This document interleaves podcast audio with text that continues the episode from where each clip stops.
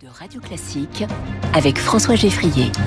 Au travail avec le journaliste du Figaro, Quentin Périnel. Bonjour Quentin. Bonjour François, bonjour à tous. Ce matin, vous nous parlez d'un lieu, de, un lieu de travail, je sais bien d'un lieu de travail depuis des siècles.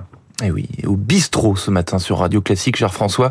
Euh, le bistrot qui est en effet un lieu de travail depuis des siècles, un lieu où l'on se rencontre, où l'on se croise, où l'on laisse traîner l'oreille.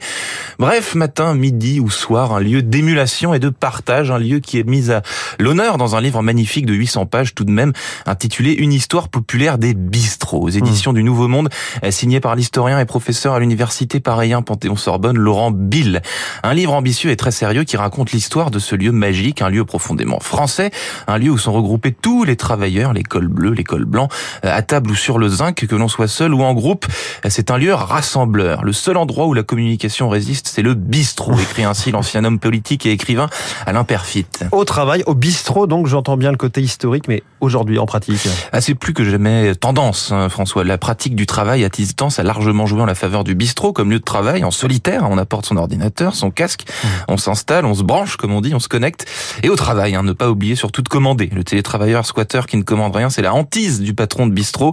Euh, L'élégance du travailleur de bistrot, c'est aussi de consommer. hein. L'idée d'un bistrot peuplé de télétravailleurs casqués euh, qui ne se parlent pas est assez déprimante, hein, je vous le concède. Euh, Mais Dieu merci, aux heures de repas, les déjeuners professionnels, les déjeuners d'équipe sont là pour mettre de l'ambiance, pour redonner de la chaleur à ce lieu emblématique. De quoi y parle-t-on? De travail, évidemment, et ceci n'est pas un appel du pied pour que vous m'invitiez à déjeuner. Ça, c'est pour se plonger un petit peu dans l'atmosphère euh, bistrot dans lequel j'imagine vous écrivez euh, ces chroniques, euh, cher Quentin. Alors, cet esprit bistrot, est-ce qu'on le retrouve aussi au travail? Bah, Absolument, plus que jamais, figurez-vous, regardez les espaces de travail flambant neufs, les bureaux, les espaces de coworking. Ils sont nombreux à revendiquer cet esprit bistrot, et pas seulement dans les restaurants d'entreprise. hein. Les lieux de convivialité, de partage, dans de nombreux WeWork ou Morning Coworking, par exemple, il y a des comptoirs. Même le mobilier, les chaises, les tables sont parfois inspirés de l'univers du bistrot. Les entreprises comptent là-dessus pour faire revenir les collaborateurs au bureau, le retour au bureau, sujet que nous a, dont on a Oui. déjà parlé ici, François.